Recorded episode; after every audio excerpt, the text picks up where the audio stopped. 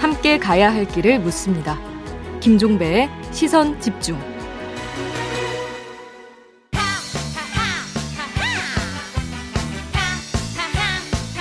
네, 국민의힘 하태경 의원과 함께하는 정치하하하 시간입니다. 어서 오세요. 예, 반갑습니다.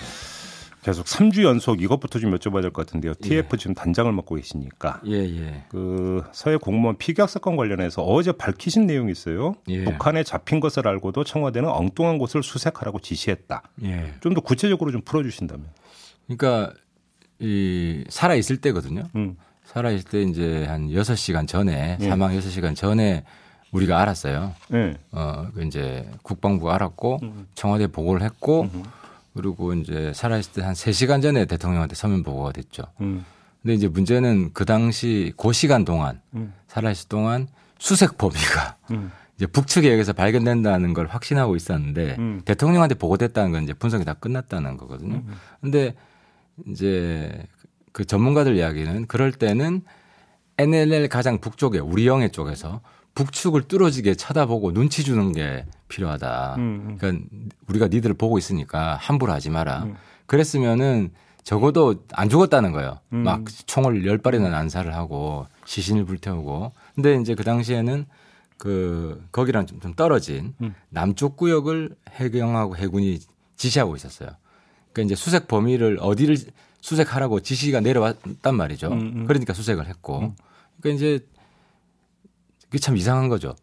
근데 지금 서로 약간 좀 핀트가 다른 이야기를 하고 있는 건지 제가 헷갈려서 한번 좀 질문을 드리면 윤건영 의원 같은 경우는 이제 그 해군 첩보로 시신 소각을 확인하고 시신을 일부라도 찾기 위해서 수색을 했던 거다 이런 취지로 이제 주장하는 게 자다가 봉창 뜯는 소리죠. 살아 있을 때 이야기를 하는데 지금 이제 의원님은 살아 있을 때 이야기죠. 지금 윤건영 의원은 이제 그 시신 소각 후의 얘기고. 그러니까 그것도 이제 문제는 게 이제 시신 소각이 됐으면. 상식적인 판단은 시신을 찾기가 어렵다고 봐야 되잖아요. 그런데 그때는 오히려 수색 그 함정하고 비행기를 2배 이상 늘려가지고 그것도 이제 비슷한 지역 계속 수색했던. 그럼 결국 이제 의원님의 지적은 초동 대응이 너무 부실했고 잘못됐다. 아, 그래 완전히 잘못됐죠. 이게 이제 영흥도 낚싯배 그 전복 사건 아세요? 예, 기억나요. 예. 그때 이제 문재인 대통령께서 우리는 위기에 강하다 해서 49분 만에 보고받고 사건 한 2시간 뒤에 구조 지시가 내려갑니다. 네. 그러니까 굉장히 빨리 했죠. 이제 그 사건하고 비교했을 때 이건 거의 이제 대응을 안 하고 과연 구하려는 의지가 사실상 없었다고. 엉뚱한 보기에요. 곳을 수색하라고 지시한 청와대의 파트 혹시 그 주역이 누군지는 파악을 하셨습니까? 아무래도 안보실이죠. 안보실. 안보실 누구 이런 것까지 국방부 쪽으로 가니까. 알겠습니다. 근데 TF를 조만간 활동을 종료한다고 밝히셨어요? 그렇죠. 이제 한 가지 재밌는 것만 더 언급을 해드리면 지난주에 이제 강경화 전 장관이 말을 안 들어요. 말을 안 듣는 게 무슨 말씀이에요? 그러니까 이제 월북 그 당시에 동의 안 하는데 이게 이제 우리 외교부가 가지고 그 2020년 9월 24일날 외교부의 지침이 내려옵니다. 1번 지침. 월북적이다. 극단적 상태가 아니다. 그래서 전 제외 공간에 다 알려라. 이런 지침이 내려오는데 25일 날 강경화 장관이 그때 이제 온라인 토론에 연설을 하는데 그때 이 지침을 수용을 안 하고 그 표류다. 아, 그래요? 예. 5일 뒤에? 아니, 하루 뒤에. 아, 하루 뒤에? 그 다음날. 근데 이제 강경화 장관이 관계장관 대책회의에 3번 다 초대를 못 받거든요. 오라고. 그리고 이제 그 다음 NSC 상임위가 열렸는데 거기서 항의를 했다고 그래요. 그러면 강경화 장관 패싱입니까, 그러면? 완전 패싱이죠. 외교부를 완전히 이제 배제시켰고. 그래서 당시 이제 외교부를 가보니까 이건 중국 쪽으로도 갈 수 있기 때문에 우리 선언이 중국 외교부 협조 요청을 해야 된답니다. 살아있을 때. 근데 그걸 못했다는 거죠. 당시 이제 중국 어선이 한 200여 척 그 서해에 떠 있었거든요. 예. 아직도 아무튼 문제점이 굉장히 많이 있는 거죠. 그래서 이제 그러니까 중국에서 이제 협조를 요청하든지 이랬어야 되는데 안 됐다라는 거죠. 그렇죠. 알겠습니다. 다시 질문드리면 TF 활동을 종료한다는 게 무슨 이번 말씀이세요? 주에 마무리할 거고요. 그다음에는 좀 국제적인 이슈가 좀 있어요. 이거 관련해서 어떤 이슈인데요? 뭐 UN 총회나 UN 인권이사회 같은 게 있고 또 미국에 보면 그 외국인이 그 이제 북한을 상대로 민사 소송할 수 있는 법이 있어요. 예, 예. 예. 이제 그 저기 누구야 그 저기 그 사망 사건 났을 때 그 유조. 예. 아 갑자기 이름이 생각나네. 원비요? 예, 맞아요. 예, 이제 원비는 미국인이지만. 예. 근데 이제 한국에는 사실 북한 자산이 없잖아요. 아 그렇죠. 이제 민사로 받을 수 있는 자산이 없고 해서 그것도 좀 검토를 할 필요가 있고. 그리고 이제 저희들이 그 민주당이 이제 기록들을 공개하는데 반대하고 있기 때문에 말은 뭐 찬성하는 것처럼 하지만. 근데 아니 진짜로 기록 공개하면 왜 양당이 그러니까 주장이 그렇게 달라요? 아니 그러니까 이제 민주당은 공식적으로 대통령 시정 기록을 본 데는 반대하고 있어요. 지금 찬성하고 있는 건 아니 SI나 이런 거는. SI도 제가 그래서 같이 열람을 하자. 법원에서 공개하지 마라 그랬거든요. 국민들한테는. 그래서 이제 우리가 간접 열람이라도 하자. 그런데 뭐 계속 거부하고 있고. 아, 근데 민주당에서는 지금 윤석열 정부가 마음만 먹으면 얼마든지 열람할 수 있는 거 아니냐. 열람하자 이렇게 주장을 던데요. 아, 그러니까 제가 그쪽 그 단장한테. 김병주요? 예, 이거는 좀 같이 합시다라고 뭐 연락까지 했는데 씹어버리고 연락. 서로 이렇게 얘기가 달라. 아니, 물어보세요. 예. 알겠습니다. 아무튼 근데 이렇게 이제 이게 바로 검찰 수사로 그럼 이어진다고 그렇게 전망을 하세요? 아, 그렇죠. 지금 감사원 감사 들어갔고. 예. 이제 수사도 진행하고 시작했어요, 이미. 예. 그래서 저희들이 조사 결과 이제 보고서 작성을 해서 감사원하고 수사기관에 넘기고. 그럼 이제 수사로 넘어가야 된다. 그죠. 그 다음 주부터는 저희는 뭐 국제적인 활동에 줄여가고. 이게 이제 서울중앙지검 공공수사 일부에서 맞는다라는 보도가 있던데 맞습니까? 뭐 제가 구체적으로 어디에서 맞는지 모르겠습니다. 자, 이 문제는 이 정도로 가름하고요. 지금 뭐 몇 가지 정치 현안이 있기 때문에 제가 이 자리에서도 이준석 대표 이제 그 문제를 여러 차례 여쭤봤는데 오늘이 4일이니까 이제 3일 남았잖아요. 7월 7일 윤리위원회. 이때 결정이 나올 거라고 전망을 했어요? 그렇죠. 우려되는 게 이 지금 여론이 보면 이준석 대표한테 우호적이지 않아요. 그래서 여론으로 마녀사냥하듯이 징계를 때릴까 봐 좀 걱정이 되고요. 그러니까 아이카이스트 그러니까 대표 쪽 지금 그 주장이 계속 보도를 타고 있잖아요. 예. 거기서 나오는 주장의 신빙성 내지 이건 어떻게 보세요? 근데 이제 그 주장을 이제 대변하는 변호사가 이준석 대표를 굉장히 집요하게 정치적으로 공격했던 분이어서 아무래도 이제 의도가 앞서는지. 아, 정치적 의도가 깔렸다고 보십니까? 아무튼 근데 좀 객관성이나 중립성을 담보하려면 좀 그런 변호사를 쓰는 게 더 낫겠다. 근데 아무튼 좀 신빙성이 떨어지잖아요. 그 변호사.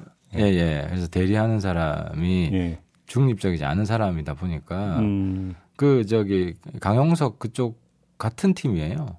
같은 팀이라는 건 어떤 뜻입니까? 그 뭐 가세현 방송에 자주 나오고 그러더라고요. 그래서 그래서 그 주장만 수용을 해서 경찰 발표도 아닌데 징계를 때리게 되면 저는 윤리위 자체가 굉장히 존립이 위기에 처할 거라고 봅니다. 그러니까 이제 그 의원님께서 지금 뭐 수사 결과도 나오지 않아서 징계를 추진하는 것에 부당성은 이 자리에서 여러 차례 말씀을 하셨기 때문에 그 뭐 거듭 여쭤볼 이유는 없을 것 같고. 근데 만약에 근데 지금 윤리위가 그럼에도 불구하고 만약에 이 움직임을 보이는 주된 배경 내지 힘이 어디에 있다고 보세요? 아무래도 이제 그 이준석 대표한테 불만이 많죠. 대선 때부터 이제 불만이 많고 누가 윤핵관들 말씀 우리 의원들도 그렇고 또 지지자들 사이에서도 그렇고 그러면 윤리위에 지금 윤핵관의 입김이 작용을 하고 있다고 보시는 겁니까? 저는 여론을 좀 많이 의식하고 있다고 봅니다. 여론 이런 그러니까 사실은 이제 여론조사 수치가 나왔잖아요. 이준석 대표 징계한다고 하는 게 수치가 더 높아요. 찬성하는 쪽이 이제. 그러면 이제 힘을 더 받을 수 있다고 생각하는데 윤리위는 여론 따라 움직이면 안 되잖아요. 법원이 여론 재판하면 안 되잖아요. 이제 그런 말씀을 드리는 거고 그래서 상당히 그 앞으로 우리 당내에는 그 헤게모니 싸움이 있기 마련입니다. 치열하게 있을 수밖에 없고 그렇죠. 그러면 윤리위가 그 문제에 있어서는 중립을 지켜야 되는데 경우에 따라서 여론을 가지고 헤게모니 싸움에 개입하는 윤리위가 된다. 그러면은 당 자체의 어떤 이 기율 이런 부분이 크게 흔들리죠. 지지율이 떨어지는 데는 사실 이준석 대표 책임이라고 말하는 사람이 있는데 근본적으로 이준석 대표 문제가 있더라도 윤리위가 이걸 중립적으로 그 대처하지 않는 것에 저는 근본적 이유가 있다고 생각합니다. 윤석열 대통령이 개입을 해야 된다고 보십니까? 내지 또 개입을 할 거라고 보십니까? 어떻게 보세요? 근데 문제는 뭐 개입한다고 이 문제가 해결될 수 있을까? 아, 그렇게 보세요. 왜냐하면 이거는 지지층 사이에 우리 큰 균열이 생긴 겁니다. 아, 그럼 이제 기존 지지층과 이준석 대표를 중심으로 이제 젊은 지지층 사이에 거기 예. 균열이 지금 균열이 크게 생긴 겁니다. 그러면 윤리위에서 만약에 이준석 대표 징계가 결정이 된다면 젊은 지지층의 대거 이탈도 있을 수 있다고 보시죠. 부당한 징계 근거가 없다면 예. 상당한 동요가 있을 수밖에 없고요. 예. 그래서 이게 서로 노력을 좀 해야 되거든요. 사실 이 대표도 조금 감정적인 대응은 자제하고 또 좀 냉철하게 또 좀 겸허하게 예, 이런 좀 발언을 좀 할 필요가 있고 예. 그리고 이제 기존 주류가 아니잖아요. 그럼 기존 주류들도 이 좀 스타일이 다르다고 해서 이질적일 수밖에 없죠. 당이 이질적이어야만 다양해지고 우리 저 넓어지는 건데. 뭐 여러 스타일의 사람이 있기 마련이죠, 당연히. 아니, 그렇죠. 그래서 최대 공신이거든요. 기본적으로 이제 신상필벌에 이 상을 받아야 될 사람입니다. 이렇게 되면 누가 대선 같은데 적극적으로 나서서 열심히 하겠습니까? 내가 대선 끝나면 또 날아가고 공격받는다. 팽당해버리는 모양새가 되어버린다. 그렇죠. 예, 예. 그러면 아주 이건 물론 좀 가정 그 질문이긴 합니다만 지금 의원님이 우려하는 대로 부당한 징계 결정이 내려진다면 이준석 대표가 여기에 불복해서 뛰쳐나가서 다시 어떤 정치 세력화할 가능성이 있다고 보세요? 저는 뭐 재심 신청할 거라고 봅니다. 재심 신청. 아, 일단 이제 그 뭐 절차는 그건 있겠지만 절차 그대로 예. 따르고 예. 또 이제 의총이나 그 최고위에서도 좀 논란이 있겠죠. 근데 그 윤리 결정이 근거가 아직 굉장히 부실하다 그러면은 요즘 뭐 다 투명하기 때문에 아마 여론의 무매를 맞을 겁니다. 그러니까 의원님께서도 그럼 아예 지금까지 진행 과정을 보면 뭔가 좀 불투명하고 부당하다고 보시는 거고요. 의원님께서도. 그렇죠. 계속 말씀드렸지만 대표 징계인데 명백한 물증이 있어야 됩니다. 그리고 진술이라도 여러 사람 복수의 진술이 일치된 진술이 있어야 되고 그걸 아닌 건 가지고 이렇게 밀어붙이는 거는 이해를 하기가 어렵습니다. 알겠습니다. 뭐 네. 지금 이제 사흘 남았으니까 좀 봐야 될 것 같고요.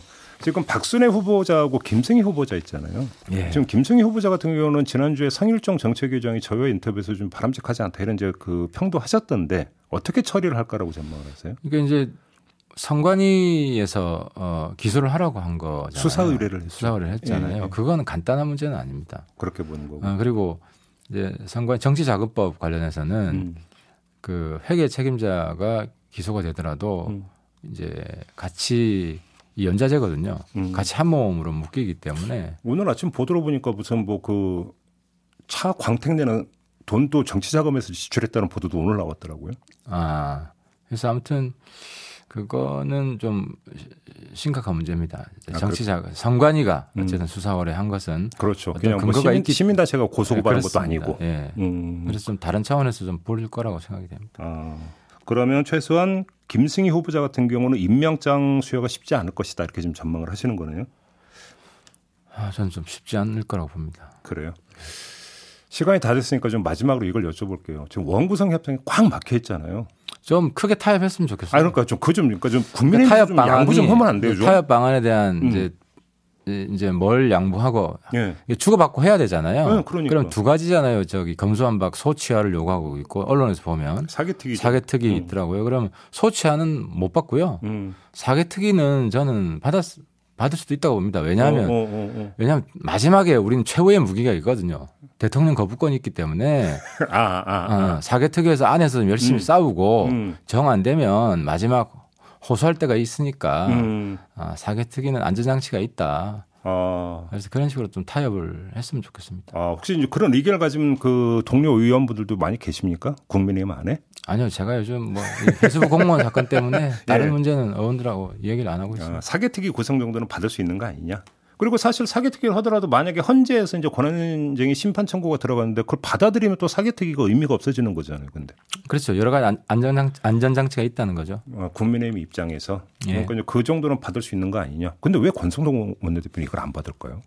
아무래도 이제 뭐 사개특위 하면 검수완박 인정하는 거다. 우리 지지층에 또 혹시 이제 과거 본인이 그러니까 오케이 합의한 거에 대한 어떤 그 잔영이 너무 강렬한 거 아닌가요? 권성동 원내대표에게 좀 더 신증 완료는 그런 뭐 배경은 될 수 있겠죠.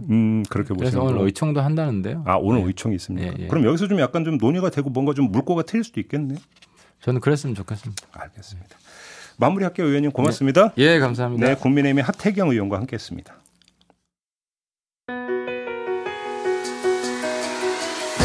날카롭게 묻고 객관적으로 묻고 한 번 더 묻습니다. 김종배의 시선 집중.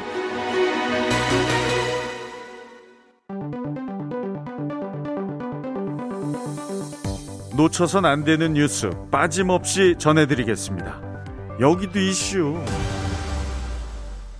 네, 여기도 이슈 정은정 작가와 함께합니다. 어서 오세요. 네, 안녕하세요. 자, 첫 번째 이슈는요. 예, 건전 재정은 정말 건전한지 한번 봐야 되겠습니다. 네. 이번 주에 올해 재정 전략 회의가 열리는데요. 재정 운영 기조를 건전 재정으로 전면 전환할 전망입니다. 코로나19 위기를 거치면서 국가 채무 비율이 위험 수위에 이르렀다고 판단한 것입니다. 네. 추경호 기획재정부 장관은 지난 정부 5년간 국내 총생산 GDP 대비 국가 채무 비율이 약 14포인트 증가했다며 포퓰리즘적 재정 만능주에서 벗어나 재정은 국가 운영의 근간이자 최후 보루라는 신념으로 재정 준칙 법제화, 저성장 사업 구조조정 등을 통해서 재정의 지속 가능성을 확보하겠다고 강조를 했는데요. 네. 2019년까지 40%를 밑돌았던 국가 채무가 코로나19 상황을 거치면서 49.7%까지 치솟아 관리가 필요하다는 그 판단인데요. 대선 과정 중에서 이 GDP 대비 국가 부채 비율이 쟁점이었습니다. 당시 후보였던 윤석열 대통령은 문재인 정부의 국가 채무 문제를 쟁점화했고 그 연장선이기 때문에 긴축 재정을 전제로 한 이번 건전 재정 기조 변화에 대해서는 어느 정도 예측은 했었고요. 네. 다만 현재 스태그플레이션의 우려까지 쏟아져 나오는 이 경제 위기 국면에서 급격한 재정 긴축은 위험할 수도 있다는 여러 전문가들의 지적도 많습니다. 예. 특히 고물가에 따른 영세 소상공업자의 회생이 굉장히 더딘 편이고요. 무엇보다 급격한 고령화를 겪고 있는 한국 상황에서 장기적으로 이 재정을 축소하는 방향이 맞느냐라는 반론인데요. 코로나19로 일시적으로 재정 지출이 늘기는 했지만 이건 뭐 한국만 그런 건 아니었고요. 네. 코로나 이전인 2019년 기준으로만 본다라면 우리나라가 OECD 평균 42.5%인데 우리나라는 33.9%의 그 재정 그 지출 비율을 갖고 있대요. 네. 이거는 35개 회원국 중에 33위로 상당히 고관문을 걸어 잠근 나라 중 하나거든요. 네. 뭐 나라 살림 관리 잘하겠다고 하는데 반대할 사람은 없고요. 다만 모두 허리띠를 졸라매자라고 하는데 졸라맬 허리띠가 없는 이 취약계층들 문제를 어떻게 할 것인지. 네. 쓸 때 잘 쓰고 잘 빌려서 또 잘 갚는 것이 재정이 굉장히 중요한 문제인데요. 뭐 경제적 건전성과 능력 이런 것들은 뭐 긴축 재정만으로는 증명되는 게 아니니까요. 아니 그럼 없는 사람들 어떻게 살라고 그래요? 예, 걱정입니다. 세수는 또 줄잖아요. 여기저기 또 이렇게 법인세도 깎아주고 하다 보니까. 아니 그러니까 예. 예를 들어서 지금 뭐 이제 금리 계속 올라가고 있고 지금 대출 때문에 휘청이고 있다면 어떻게든지 간에 금융 지원해야 되고 네. 지금 뭐 가스료, 전기료 다 올렸잖아요. 네. 에너지 지원해야 되고. 더 나가서 생계 지원해야 되는 이런 상황으로 가고 있는 건 뭐 불을 보듯 뻔한데 긴축 재정으로 가면 그 줄이겠다는 얘기밖에 안 되는 거죠. 그렇겠죠. 그래서 큰 걱정입니다. 하, 그래요? 네. 알겠습니다. 자, 두 번째 이슈는요. 예, 검사의 능력주의와 한동훈 장관과의 깊은 인연에 대해서 말씀드리겠습니다. 네. 법무부가 검찰 정기 인사에서 글로벌 호크 수용시설 관련 군사기밀 유출에 연루돼서 견책 처분을 받은 A 검사를 국가정보원에 파견키로 한 것으로 어제 확인이 됐는데요. 네. 국정원 파견은 검찰 내 공안통 검사가 상당히 선망하는 요직이고요. 그동안 초임 부장급 검사가 국정원 파견을 가기 때문에 사실상 승진이라고 합니다. 글로벌 호크 사건은 2020년 A검사의 동창인 군 법무관 신모 중령이 김앤장 법률사무소에 취업을 하고 싶어서 이 고고도 무인 정찰기인 글로벌 호크 관련한 군사상 기밀을 김앤장 법무법인의 대표와 A검사에게 건넸고요. 네. A검사는 자기 친구의 이 그 기밀 문서를 이력서와 함께 검토를 해준 혐의입니다. 이에 따라서 신중령은 징역 8월에 집행유예 1년 그 유죄 판단을 받았고 친구인 A 검사는 작년 9월에 견책 처분을 받았거든요. 그런데 네. 징계받은 지 1년도 채 되지 않아서 오히려 좌천성 인사이동이 아니라 영전을 한 셈입니다. 검찰 내부에서도 그 이유를 A 검사가 한동훈 법무장관의 채널A 사건과 관련해서 한동훈 장관에 대한 무혐의 처분을 사건을 윗선에 보고했던 인물이어서 보훈 인사 아니냐라는 이야기가 나오고 있는데요. 예. 법무부 관계자는 A 검사는 징계 소송에 대해서도 지금 행정 소송 중이고, 그러니까 뭔가 불만이 있다라는 거겠죠. 한 차례 인사상 불이익 조치도 받은 적이 있다라는 해명에다가 이번 파견은 다른 고려 없이 업무 전문성, 능력 그리고 다양한 평가를 종합해 결정한 것이라고 하는데, 유독 이번 정부에서 검찰은 철저하게 능력주의에 기반한 인사를 낸다고는 하는데 공교롭게 한동훈 장관과의 깊은 인연들이 있는 인물들이 대상이 돼서 우연이라고 하기에는 석연치가 않습니다. 아니, 행정소송 진행 중이면 그거 결과 보고 판단해도 되는 거잖아요. 네. 뭐 그렇게 급해요? 그렇게 말입니다. 이번엔 또 공정에 대한 의지는 없네요. 네, 검찰 인사는 항상 그 인사 유효 과정에 맨 앞순위에 있는 게 공정에 대한 의지던데 네. 이번은 없네요. 네. 혹시 빠뜨린 거 아니죠? 네, 그렇습니다. 네. 아, 자, 마지막 이슈 가보죠. 예, 아예 없애는 것으로 지킬 필요가 없는 생활유산 소식입니다. 여기도 이슈에서 관심 가지면서 을지로 재개발 소식을 전했잖아요. 예. 그래서 을지 오비베어와 을지면옥 관련 소식을 드렸는데 을지면옥이 결국 현재 자리에서 떠나기로 했습니다. 뭐 존치와 재개발 관련한 오랜 갈등을 해결하는 방법으로 서울시가 아예 이런 을지면옥 사태가 재발하지 않도록 역사도시 기본계획에 수록한 생활유산 관련 기준을 재정비할 방침이라고 합니다. 네. 노포나 이런 생활유산을 문화재처럼 보존해야 한다는 초법적 규정이 원활한 도심 재개발에 걸림돌이 된다는 판단인데요. 그래서 기존 생활유산의 건물 외형이나 이런 것들을 반드시 보존해야 된다는 규정이 비현실적이니까 아예 빼자라는 거죠. 네. 생활유산이란 많은 사람들에게 기억이 되고 이어져 내려오는 어떤 시설, 기술, 업소, 생활모습, 이야기 등 유무형의 자원을 의미합니다. 그러니까 네. 음식점뿐만 아니라 오래된 이발소도 이게 해당이 됐었거든요. 뭐 일례로 을지면옥 같은 곳은 오래도록 한 자리에서 같은 상호로 영업을 했기 때문에 그 문화적 가치를 인정해서 생활유산의 범주에 들어갔던 건데요. 이 생활문화유산이 4대 문안, 즉 종로와 을지로 세운상가 일대에 가장 많이 집중이 되어 있습니다. 아주 오래된 구도심이니까요. 그래서 이 법을 손보게 되면 역사성을 지닌 노포들은 보호받을 수 없고 재개발에 밀릴 수밖에 없는데요. 서울시 관계자에 따르면 을지면옥 등 노포가 생활유산으로 지정된 것은 해당 건물의 가치가 아니라 음식조리법이나 고유의 맛을 지키자는 이유 아니냐라고 이야기를 했습니다. 그런데 인사동 피막골을 없애서 르메이에르 빌딩 안으로 들어간 음식점들이 그 이전의 음식점과 맛이 달라진 것이 아니라 멋이 달라졌잖아요. 네. 한국의 대표적인 관광지가 서울인데 관광객들이 와서 보고 싶은 것이 저 높고 화려한 빌딩은 아닐 것 같습니다. 맛과 사람 그리고 그 공간의 역사성이 다 어우러질 때 그때서야 명소라고 이렇게 이름 지을 수 있을 것 같거든요. 외국인들이 서울 와서 이제 하는 평이 다 그렇다면서요. 첨단과 전통이 공존한다. 네. 그래서 전통이라는 게 조선시대 뭐 이것만 얘기하는 건 아니잖아요. 예, 문화유산이라는 게 워낙 범위가 넓죠. 그래서 만약에 이 법이 통과가 되면 지금 조선옥이나 평래옥 그 일대에 오래된 노포 들 같은 경우에는 재개발 논리에 속수무책 무너질 수밖에 없거든요. 예. 그럼 오래도록 이렇게 서울시에 지냈던 시민들이나 그리고 또 구경 오려고 하는 그 지역의 시민들도 귀한 유산을 잃게 되는 거죠. 서울시 경제 논리였다. 그러니까 관광 자원화되면 경제 논리에 부합하는 거 아닌가요? 그렇죠. 네. 경제 논리가 너무 단선적인 것 같은데. 네. 알겠습니다. 마무리하죠. 정은정 작가 수고하셨습니다. 네, 감사합니다. 네, 오늘 날씨 알아봅니다. 이온 리포터. 네, 김종배의 시선집중 2부 마무리하고요. 8시 3부로 이어가겠습니다. 3부에서는 전당대회 출마를 선언한 민주당 강병원 의원 그리고 이강택 TBS 대표와 인터뷰가 예정이 되어 있습니다. 잠시만요.